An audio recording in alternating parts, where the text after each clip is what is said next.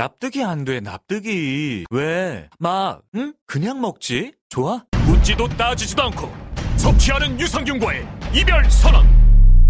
미궁 유산균 사랑! 너를 위한 헌정 유산균.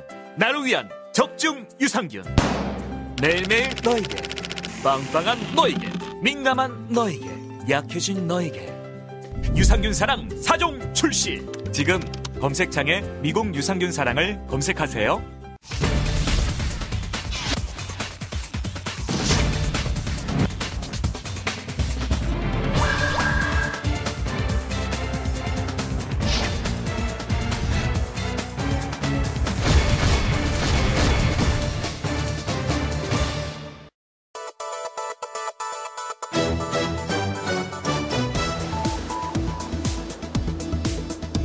보이콧. 박근혜 전 대통령은 국정원 특활비 1심 선거 공판에도 현재 불출석한 상황입니다.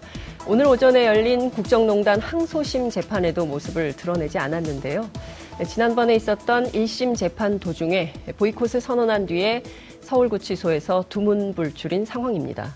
검찰은 국정농단 주범인 박 전 대통령에게 1심 구형량과 같은 징역 30년의 벌금 1,185억 원을 항소심에서도 구형을 했습니다.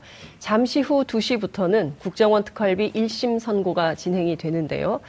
검찰은 박 전 대통령이 국민들에게 단 한 차례도 진정 어린 사과와 반성의 모습을 보인 적이 없고 심지어 2016년 10월 이후에는 단 한 번도 법정 출석을 하지 않는 등 설령 대통령이 매우 특별한 지위라 해도 국민이라면 반드시 응해야 할 형사사법 절차에 임하지 않고 있고 일체 거부하는 것은 도무지 납득할 수 없다고 지적을 했습니다.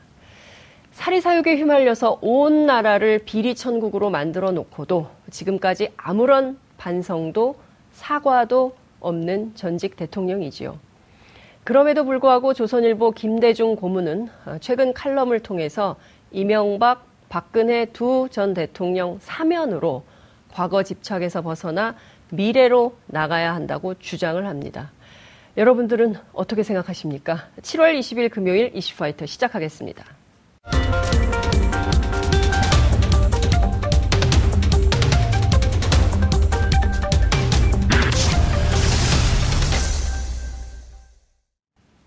깨어있는 시민들이 꼭 알아야 할 알찬 브리핑, 깨알알 브리핑 시간입니다. 오늘은 한결의 김한 기자 자리하셨습니다. 어서 오십시오. 네, 안녕하세요. 왜 안 나오십니까, 이분은? 음, 글쎄요. 뭐라고 계시는지 저도 참 궁금합니다. 네, 너무 궁금하지 않아요. 기자들 네. 취재 안 합니까? 뭐 교도소 취재가 쉽지가 않아 갖고요. 네. 담장을 넘어서 들어가야죠. 아, 형법을 준수하면서 네, 취재를 해야 됩니다. 법규를 네. 준수하면서 네, 네. 예, 검찰이 이제 준엄하게 꾸짖었습니다. 아, 네. 모든 아무리 대통령이 어, 높은 자리를 할지라도 모든 국민들에게 똑같이 통용되는 형사사법 네. 체계를 흔들고 있는 거 아니냐. 뭐 검찰의 이게 말도 일리가 있는데 검찰의 네. 강제 구인을 할 수도 있거든요. 왜안 일- 합니까, 어? 일반인들 같은 경우는 검찰의. 예, 강제 구인을 거부할 수가 기자였다면? 없는데 뭐 저 같은 사람은 이제 거부할 수가 없죠. 검찰이 강제 구인이 예, 됐겠죠. 구인을 하는데 예. 그 부분에서 또 검찰도 좀 더 적극적인 수사지를 가져야 하는 게 아닌가 이런 생각도 듭니다. 그러니까요. 어찌됐든 아직도 본인이 특권적 상황에 있다고 착각하지 않는 한 이런 태도를 보일 수 있나라는 음. 네. 생각이 좀 들고요. 그리고 조선일보 김대중 고문 네, 사면해라. 네. 그 사면을 기다리고 지금 이렇게 재판 거부하고 정치 재판이다 이렇게 주장하는 거 아닙니까? 아니 뭐 판결이 나야 사면을 하는 건데 형사법 절차를 누구보다 잘 아실 만한 위치에 계신 분이 고문이. 네, 벌써부터 예. 사면을 얘기하면 예. 이명박 전 대통령은 재판이 아직 뭐 본격적으로 그러니까 예, 시작도 안한 예, 시작도 안 거잖아요. 했는데 예, 무슨 지금 4대강 네. 뭐그 방산비리 네. 뭐 이런 거는 아직 아, 뭐그 그거를 제외하고도 이런 건 아예 뭐 조사도 시작 안 지금 했어요. 받고 있는 다스라든지 여러 가지 그렇습니다. 혐의도 지금 재판이 진행 중인데 벌써 사면 얘기를 하는 거 이게 뭐 법치주의 국가의 근간을 근간을 뒤흔드는, 흔드는. 예, 얘기죠. 예, 정말 이상하니 날이 너무 더운 것 같습니다. 네, 오늘 뭐 더워졌습니다. 37도, 38도 이렇게 된다는데요. 어쨌든 지금 박근혜 전 대통령에 대한 어, 재판 오늘 네. 아침에는 국정농단 항소심 재판이 네, 그렇죠. 있었고 그리고 지금 오후 2시에는 어, 특- 국정원 특수활동비 특활비. 상납과 이제 새누리당 선거공천 과정에 그렇습니다. 개입했던 혐의에 대한 예. 음. 1심 이제 선 판결이 내려지게 됩니다. 지금 1분 49초 어, 지나고 있는데요. 지금 생중계가 되고 있는 건가요? 아직 안 되나 보죠? 어, 2시부터 생중계가 될 예정인데요. 이제 네. 재판부가 입장을 하면 생중계가 시작이 됩니다. 음, 아직 뭐, 재판부가 안 들어온 뭐 모양이죠. 그런 것 같습니다. 네. 아직 화면이 안 들어오는 걸 예. 보니까요. 그네 대의 카메라로 생중계가 진행이 되고요. 네. 지난번에 왜 그 1심 판결할 때 박근혜 대통령이 이제 네. 쉬지 않고 판결문을 읽는 그렇습니다. 게 화제가 됐었는데요. 예. 카메라 네대 가운데 한 대는 이제 판결문을 읽는 읽는 예. 너무 판사님만 보여주셨어요. 아, 근데 그게 뭔가 저도 그때 보면서 생각을 했는데 뭔가 이렇게 역동적인 화면을 보여주기는 그러니까요. 재판정이 쉽지 아. 않은 곳이기 때문에 예, 예. 한 대는 이제 부장판사만 촬영을 하고 네, 다른 카메라들이 양옆에 배석판사와 재판부 전체 그리고 그 화- 피고인 출석한 사람들을 담을 예정인데 네. 말씀하신 대로 이제 박근혜 전 대통령이 오늘 나오지 않기 때문에 사실 이제 그 그림은 네. 크게 이제 의미가 없을 것으로 보입니다. 네. 자, 방청권이 이번에 미달이 됐네요. 원래 굉장히 그 많은 분들이 방청을 원했던 네. 재판이었는데 이번엔 왜 미달이었을까요? 그 지난번 재판 같은 경우에는 이제 방청 신청 경쟁률이 네. 3.3대 1에 달했거든요. 그러니까 네. 99명이나 신청을 했어요. 30명이 들어갈 수 있는데. 네. 근데 이번 같은 경우에는 어, 미달이 됐습니다. 이게 생중계 때문인가요? 아, 그건 아닌 거고, 이것도 역시 좀 더워서 그런지 그건 예. 아닌 것 같고, 박근혜 대통령에 대한 혐의가 많이 입증이 되면서 좀 충성도 높은 어떤 지지층들도 좀 와해가 분열이 시작된 게 아닌가 뭐 이런 생각도 들고요. 네. 뭐 일반인 방청석 30석 중에 24석을 신청하는 거에 그쳤다고 하니까요. 굉장히 좀그 현저하게 관심이 줄어든 게 느껴지고요. 네. 이명박 전 대통령 같은 경우에는 야 박근혜 전 대통령은 그래도 이렇게 신청자 방청 신청자가 많은데 아, 네. 이명박 대통령 재판은 어, 신청도 안 하냐 뭐 이렇게 미달이었다. 했었는데 이제 박근혜 대통령도 그렇게 됐습니다. 예. 그 만약에 생중계를 안 하고 어, 박 전 대통령이 직접 재판정에 출석을 했다면 뭐 그랬으면 어땠을까요? 아 그러면 뭐다 달라지겠죠. 달라졌을 텐데 일단 예. 생중계를 지난번에 한번 봤기 때문에 예. 이제 그 부분에 대해서 TV로 지켜볼 수 있는 상황이 됐다라는 거가 있는 것 같고요. 음. 그래서 그게 그 재판 과정 생중계를 도입한 취지에도 네. 좀 부합하는 게 아닌가. 그러니까 예. 많은 국민들이 직접 그거를 볼 수 있는 상황이잖아요. 그렇죠. 말씀하신 대로 박근혜 전 대통령이 일단 안 나오고 있기 때문에 뭐 그게 제일 크겠죠. 네. 근데 저는 그 이제는 그 그를 보호해줄 아버님도 안 계시고 그리고 소위 친방이라는 측근들도 그 철저하게 이익에 기반한 네. 관계들이잖아요. 그러니까 이익이 없기 때문에 지금 다 등 돌린 상황 아니겠어요? 그렇기 때문에 제가 보기에는 국민적 도리를 다해야 그나마 어, 국민들로부터 어, 좀 인정받을 여지가 생길 텐데 그마저도 지금 안 하고 있어서 오히려 더 큰 공분만 일으키고 야기하는 게 아닌가 싶습니다. 형량은 얼마나 나올까요?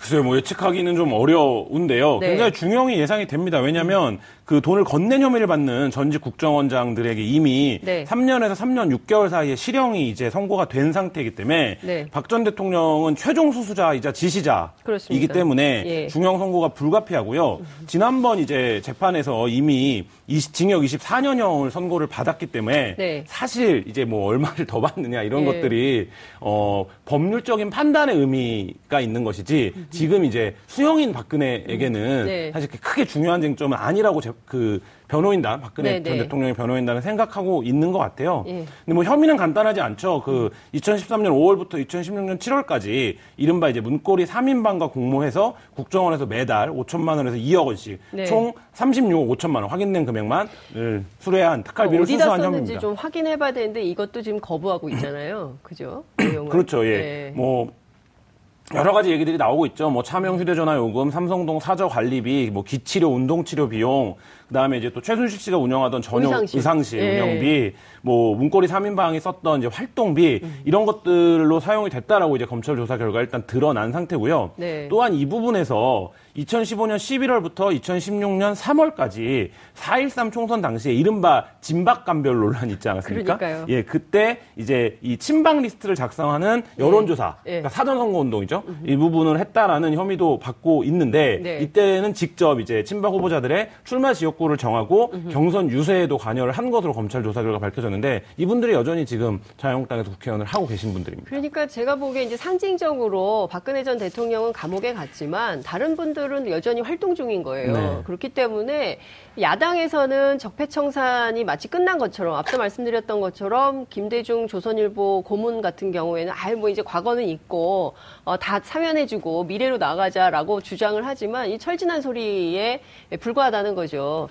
그리고 이제 그렇게 처리를 하면 안 되는 게 왜 이런 일이 발생했는가를 보면 그렇게 과거의 일이라고 어느 정도 묻고 단죄하지 않고 이런 역사들이 좀 반복되면서 아 그런 일을 해도 나중에 정치적으로 사면받을 수 있다 이런 논리를 내심 갖고 있었던 것이거든요. 그러니까 그 부분에 있어서 좀 더 분명한 그 법치주의에 입각한 단죄가 필요하지 않은가 이런 생각이 듭니다. 음, 그러니까요. 그 성공한 쿠데타는 처벌할 수 없다. 아 지금 아, 네, 화면이, 화면이 좀 들어오고 있습니까?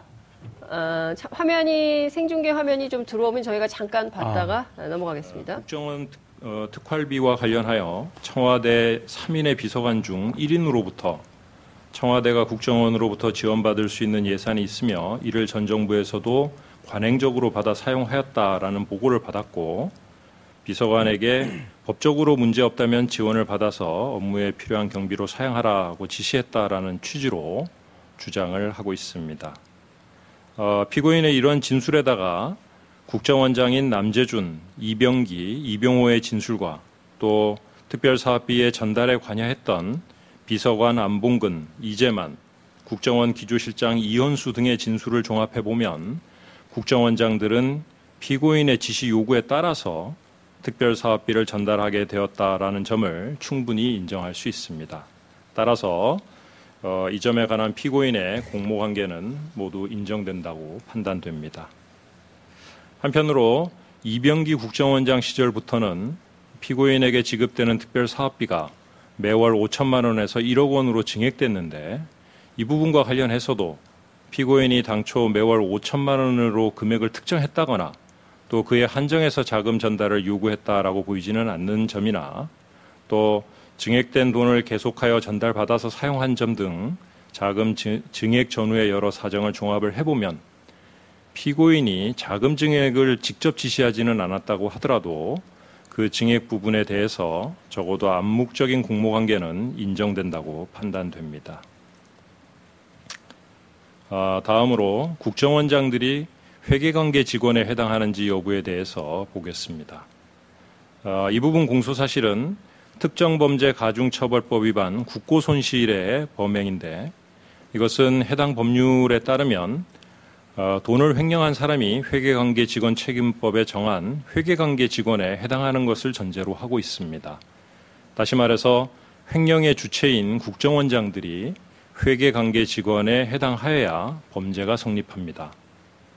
근데 이 부분은 법리적인 논증이 필요한 부분이어서 판결문에는 상세하게 설치했습니다만 어, 결론만 말씀을 드리면 국정원장들이 회계관계 직원 책임법에서 정한 회계관계 직원에 해당된다고 판단합니다. 그럼 다음으로 특별 사업비가 그 사용 목적을 벗어나서 위법하게 사용된 것인지 여부에 대해서 보도록 하겠습니다. 어, 이른바 특수활동비라고 하는 것은 기밀 유지가 요구되는 정보 및 사건 수사, 이에 준하는 국정 수행 활동 등에 직접 소요되는 경비를 의미하는 것으로 어, 기밀 유지 등의 이유로 사용 내역에 대한 증빙이 필요 없다는 어, 필요 없이 운영되는 경비로 이해되고 있습니다. 그렇지만 다른 한편으로 기획재정부의 예산안 작성 세부 지침 등에 따르면 특수활동비의 사용은 해당 기관의 목적 범위 내에서 엄격히 사용되어야 한다라고 어, 규정되어 있습니다. 어, 국정원의 예산은 전액이 특수활동비로 되어 있는데 그 중에서도 국정원장에게 편성된 특별 사업비는 특별히 보안 유지가 필요한 사업에 대해서 국정원장이 사용하도록 되어 있고 사업 내역이나 집행 대상이 전혀 기재되지 않고 구체적인 증빙도 필요하지 않은 것으로 운영되고 있습니다. 아, 그러나 국정원장 특별사업비는 특수활동비의 하나로서 그 사용 목적이 국정원의 직무 범위 내로 한정되어야 한다는 것은 당연한 것입니다. 즉, 국정원의 직무인 국내외 보안 정보의 수집 및 작성, 국가기밀에 대한 보안, 보안 업무와 같은 업무 목적에 한정되어야 합니다. 비록 그에 관한 사용 내역의 기재나 증빙이 필요 없다고 하더라도 그러한 업무 목적 범위 내에서 사용되는 전제 하에서 국정원장에게 구체적인 집행에 대한 재량권이 있을 뿐입니다. 또 한편으로는 국가기관의 예산은 각 그 기간 간에 임의로 전용할 수 있는 것이 아니고 법률에 정해진 엄격한 절차에 의해서만 이전할 수 있도록 규정되어 있습니다. 아, 그럼에도 불구하고 이 사건에서 국정원장들은 특별사업비의 지급이 그 사업 목적에 부합하는지에 관하여 전혀 확인해 보지 않고 법에 정해진 절차도 따르지 않은 채 단순히 피고인이 요구 내지 지시한다는 사정만으로 특별 사업비를 지급해 온 것으로 보이고 피고인도 이를 별도로 확인하거나 검토해 보지 않은 것으로 보입니다. 따라서 이러한 특별 사업비의 전달은 위법하다고 판단됩니다. 어, 그 외에 피고인이 주장하는 불법 영득의 의사가 없었다거나 위법성 인식에 대한 착오가 있었다라는 등의 주장은 음. 받아들이지 않습니다. 자, 지금 보니까 어, 검찰의 구형은 나온 거죠. 네, 15년에 예, 80억. 15년에 80억. 예. 예, 이렇게 나온 거고 그다음에 지금 내용 보면 공모 관계가 다 인정이 좀 네. 되고 있는 것 같고요. 그리고 특활비 전달은 위법하다는 네. 내용 그리고 기재부 예산은 해당 범위 안에서 반드시 써야 되기 때문에 특히 이제 국정원장 네. 특활비를 전용하는 것은 직무 범위를 벗어난 벗어난다. 일이다. 이것도 상당히 이제 중형이 예상이 네. 되는데 자 어, 어찌됐든 지금 그 오늘 굉장히 그 뭐 뉴스가 많은데요. 네. 우선 지금 이 재판 저희가 어, 과정을 전부 보여드릴 수가 없어서 PIP 화면으로 어, 진행 과정은 보여드리면서 동시에 선고가 나오면 또 연결을 네. 하도록 하겠습니다. 그 사이에 기무사 관련된 계엄령 문건에 대한 청와대 네. 발표가 있었나 속보로 예, 들어와 있네요. 속보로 네. 지금 들어와 있는데 내용이 어마어마합니다. 제가 잠깐 말씀을 좀 드리면 계엄령 문건에 선제적 조치가 성공의 네. 관건이다. 그리고 구체적인 계엄사령부 설치 위치도 보고가 돼 있다는 네. 거고요. 그리고 계엄령 문건에 보도 검열, 네. 저희 지금 이거 하고 있는 거, 네. 보도 검열이 포함이 돼 있고요. 그리고 계엄령 문건에 통제 요원을 편성해서 보도 통제를 그러니까 음, 네. 그 유신 때 예. 언론사에 보도국 또 편집국 안에 그 요원들이 들어가 있지 네. 않습니까? 그래서 그 딱 나오면 조편 나온 거 보면 이거 이거 빼, 네. 이거 빼 그럼 다 빼고 애썼던 그 시절 얘기하는 겁니다, 여러분. 그러니까 유신 시절에 언론 통제하는 거 이거 얘기하는 거고요. 심지어 새 시대에 맞게 이 얘기도 있어요. 어, 인터넷 포털, 네. SNS 이것을 차단하는 방법도 적시가 돼 있다고 합니다. 그리고 계엄령 문건에 집회 금지 포고령 선포까지 포함이 돼 있다는 내용이 지금 속보로 나와 있어서 저희가 전달해 드렸는데요. 이게 사실 뭐 기무사 계엄 계획을 세웠으면 이 내용들이 당연히 들어가 있, 는 겁니다. 왜냐하면 예. 계엄이라는 것이 그 계엄이 선포되고 난 이후에 어, 군대를 중심으로 해서 사회를 통제하는 전략이기 때문에 그 부분에서 세트죠, 세트. 네, 그러니까 선제적 조치라고 하는 것은 아마 지금 이제 여러 전문가들이 지적하고 있지만 이건 결국엔 누군가를 검거하거나 사회 불안 예비 검속 예, 예. 예, 사회 불안 세력들을 검속하는 건데 그거에 대한 리스트나 이런 부분들도 이제 나오겠죠. 예, 예. 작성이 되어 있을 거고요. 예비 검속 1호가 문재인 대통령일 거라고 군인권센터 임태훈 소장이 얘기했습니다. 뭐 그거는 뭐 추정이니까 예. 예. 추정치긴 하지만 어쨌든 야당 의원들 그리고 비판적인 언론인들 그리고 자신들이 김무사가 그거를 기억하셔야 돼요. 그 트위터라는 SNS 검열을 직접 했었던 거잖아요. 그 그렇죠. 블랙팬 레드팬 작업이라고 해서 거기 블랙팬과 레드팬이 그 특정하셨잖아요. 김원 네, 뭐 저희가 네, 썼었는데요. 그러니까 그게 뭐냐면 그 네티즌들을 관리한 거거든요. 그러니까 사회의 불안 네티즌들을 직접 관리를 했던 거예요. 근데 네. 이제 그 관리가 만약에 기무사 계획대로 계엄이 됐다라고 하면 네. 그 사람들을 당연히 그 검거하는 일들을 추진을 해, 하려고 했겠죠.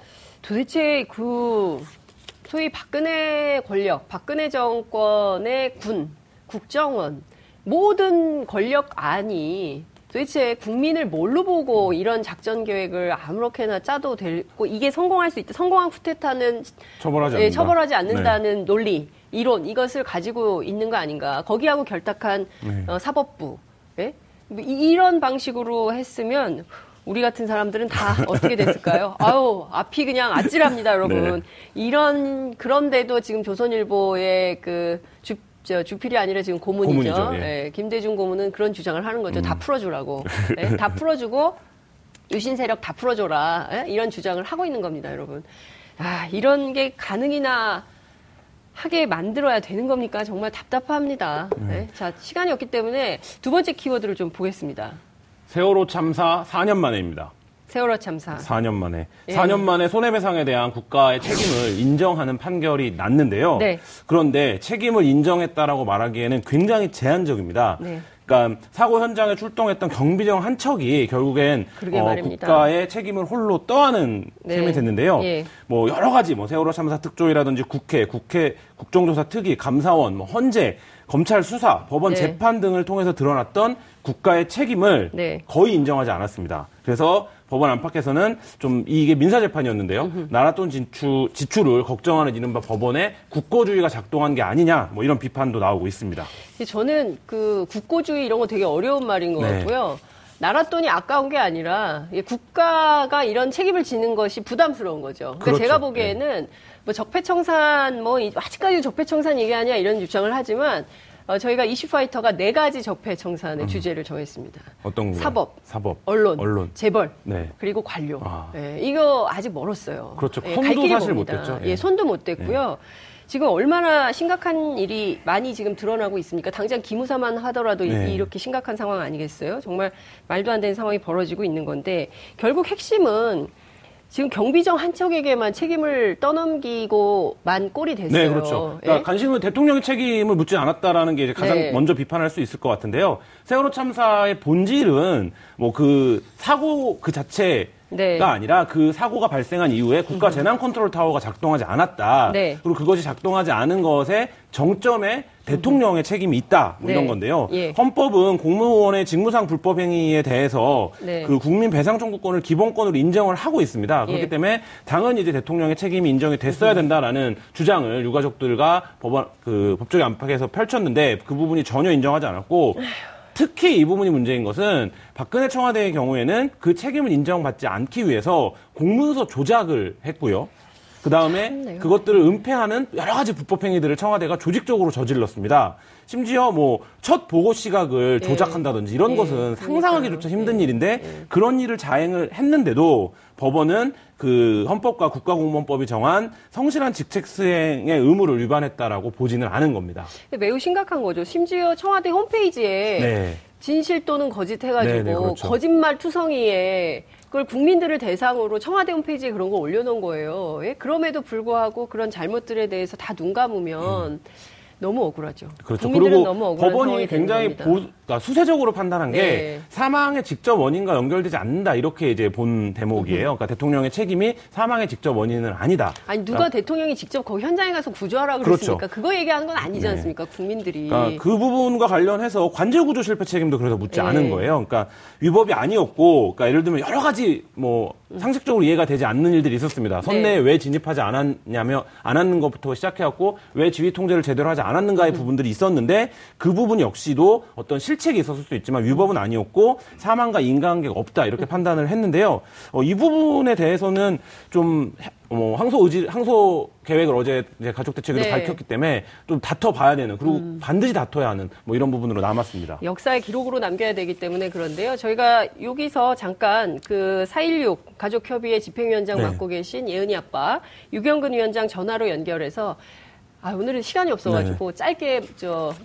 어, 심정만 좀 들어봐야 될 것 같습니다. 아버님 나와 계신가요? 네, 안녕하세요. 네, 어제 정말 어렵게 준비하신 어, 재판 그 판결 결과 1심 판결 결과 나왔는데요. 좀 어떻게 받아들이십니까? 음, 뭐 앞서서 말씀들 다 다 하신 것 같아요. 아, 좀 대단히 실망스럽고요.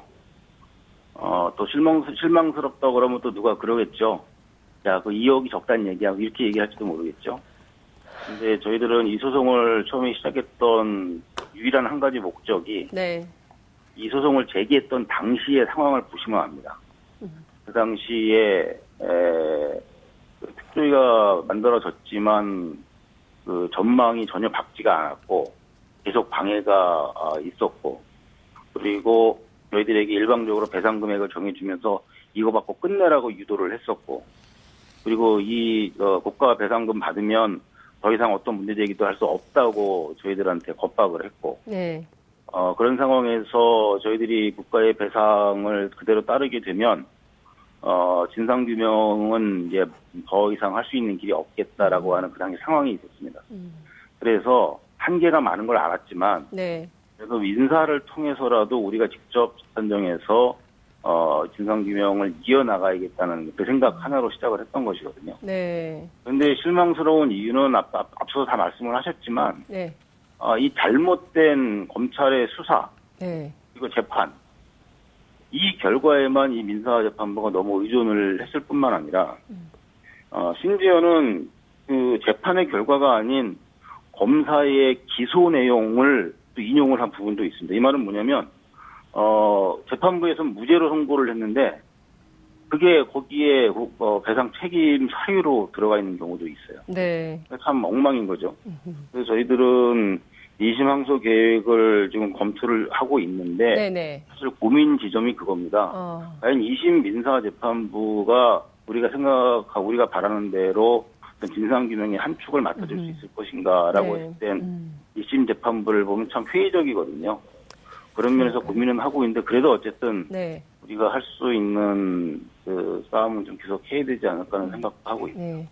이 사실은 세상에 어느 부모가 돈이 중요한 게 아니지 않겠습니까? 돈이 뭐 몇 억이, 2억이 적다는 거냐 이게 아니라 돈이 중요한 게 아니라 과연 도대체 사고 원인이 뭔지 왜 가다가 멀쩡한 배가 그렇게 자초가 된 것인지 그래서 도대체 국가는 안 구한 건지 못 구한 건지 이 원인을 정확하게 알고 싶다. 그래서 국가 책임이 있으면 그 국가 책임을 인정해라. 이런 요구를 가족들이 하고 계신 거 아니겠어요? 근데 그걸 가지고 자꾸 돈 문제로 폄훼하는 것은 그건 정말 인간성 상실이라고 생각합니다. 근데 아버님 오늘 시간이 많지 않아가지고요. 네네. 다음에 저희가 스튜디오에 모셔가지고 좀 자세한 말씀을 좀 듣도록 하고요. 오늘 말씀은 여기까지 듣겠습니다. 죄송합니다, 아버님. 네네. 예, 예, 네. 고맙습니다. 네, 지금까지 예은이 아빠 유경근 위원장과 함께했습니다. 시간이 없기 때문에 빠르게 세 번째 키워드 보겠습니다. 원세훈 문건 또 나와입니다. 뭐 마르지 않는 샘물입니까? 네. 아, 거의 샘물 수준입니다. 원세훈 문건. 임종원 전 네. 법원행정처 차장을 네. 그 최근에 SNS에서 굉장히 화제가 됐었죠. 그 네. 도망가는 영상. 예. 네, 그분인데요. 그분의 컴퓨터 하드 근데 그분이 굉장히 고위 법관입니다. 그러니까요. 네, 대법관 물망에도 올랐던 굉장히 고위 법관인데요. 이분의 컴퓨터 하드 디스크에서 원세훈 전 그 국가 대법관들이 주로 뭐 했냐면요. 저기 그 법원행정처장. 네, 많이 그 하죠. 만취한 국회 법사위원이 네. 전화하면 집에 데려다 주고 그런 일도 했어요. 네. 예. 법원행정처가 이제 일반인들하고 접점이 거의 예. 없는데 법원에서는 굉장히 고위직들, 그 예. 법원 전체를 이렇게 관리하는 예. 하는 예, 이제 수재들이 모여 있는 네, 거죠. 조직입니다. 예. 그래서 이분의 컴퓨터 하드디스크에서 원세훈 전 국가정보원 원장의 대선 여론조작 사건 관련 문건이 새로 발견이 된 건데요. 네. 이 부분이 왜 주목해야 되냐면 네. 한겨레 단독 보도에 따르면 어, 원세훈, 국정원, 국가정보원 등의 키워드로 검색한 문건은 전수조사를 했다. 이렇게 지금 밝혔었어요. 네. 하지만 이번에 확인된 문건은 어, 대법원이 이렇게 해서 전수조사를 했다라고 밝혔던 410개 문건에 포함되지 않은 거예요. 네. 그러니까 결국 이 키워드가 아닌 다른 이름으로 저장이 됐거나 아하. 아니면 법원행정처가 예. 전수조사를 했다라고 하지만 실제로는 선별조사만 했을 가능성도 있는 거죠. 이 부분은 뭐냐? 법원행정처의 지금까지 조사가 굉장히 자의적인 것이었다. 그래서 전면적인 조사가 지금 필요한 필요하다. 이걸 네. 이제 제기하고 있는 겁니다. 양승태 사법농단은 거의 그 박근혜 최순실 국정농단 수준을 넘는다는 거예요. 그러면 김명수 대법원은 적극적으로 검찰 수사에 협조하고요. 자료 다 공개하고 이렇게 해서 깨끗이 씻고 넘어가야 국민들이 더 이상 사법 불신 안 하게 되는 겁니다. 네. 여기서 대충 뭉개고 넘어가면요. 안 믿어요. 어? 이 그러니까- 사법 불신을 다 어떻게 하시려고 지금 이 양승태 사법농단을 자꾸 눈 감으려고 하십니까? 제가 보기에는 옳은 방법이 아니라고 생각합니다. 지금 굉장히 놀라운 일들이 계속 나오고 있는데요. 예. 재판부가 법원행정처의 상황을 직보하기도 했다라는 예. 거예요. 이게 무슨 얘기냐면 지금까지 법원행정처 재판부의 논- 그러니까 사법부의 논리는 모든 법관은 그럼에도 불구하고 개별적이고 독립적인 판단을 하기 때문에 네. 법원행정처가 어떤 재판에 개입하거나 실제로 그런 재판들을 통제 관리하는 것이 구조적으로 좀 불가능하다. 그러니까 그런 문건을 작성했을 수는 있지만 네. 실제 개입은 불가능하다 이런 논리였는데 직보를 했다라면 상황이 완전히 달라지는 건데요. 이 직보 한 것도 구체적인 이제 해당 메일 그리고 뭐 그런 것들이 어 지금 이제 그 드러난 상태고 뭐 이 부분도 이제 조사가 필요해 보입니다. 알겠습니다. 아, 오늘 바쁘게 네. 달려왔습니다. 오늘 말씀 여기까지 듣겠습니다. 고맙습니다. 네, 감사합니다. 여러분들께서는 지금 생방송으로 진행하는 장윤선의 이슈파이터와 함께하고 계십니다. 오늘 방송 좋았나요? 방송에 대한 응원 이렇게 표현해주세요. 다운로드하기, 댓글 달기, 구독하기, 하트 주기. 더 좋은 방송을 위해 응원해주세요. 그리고 2부도 함께 해주세요.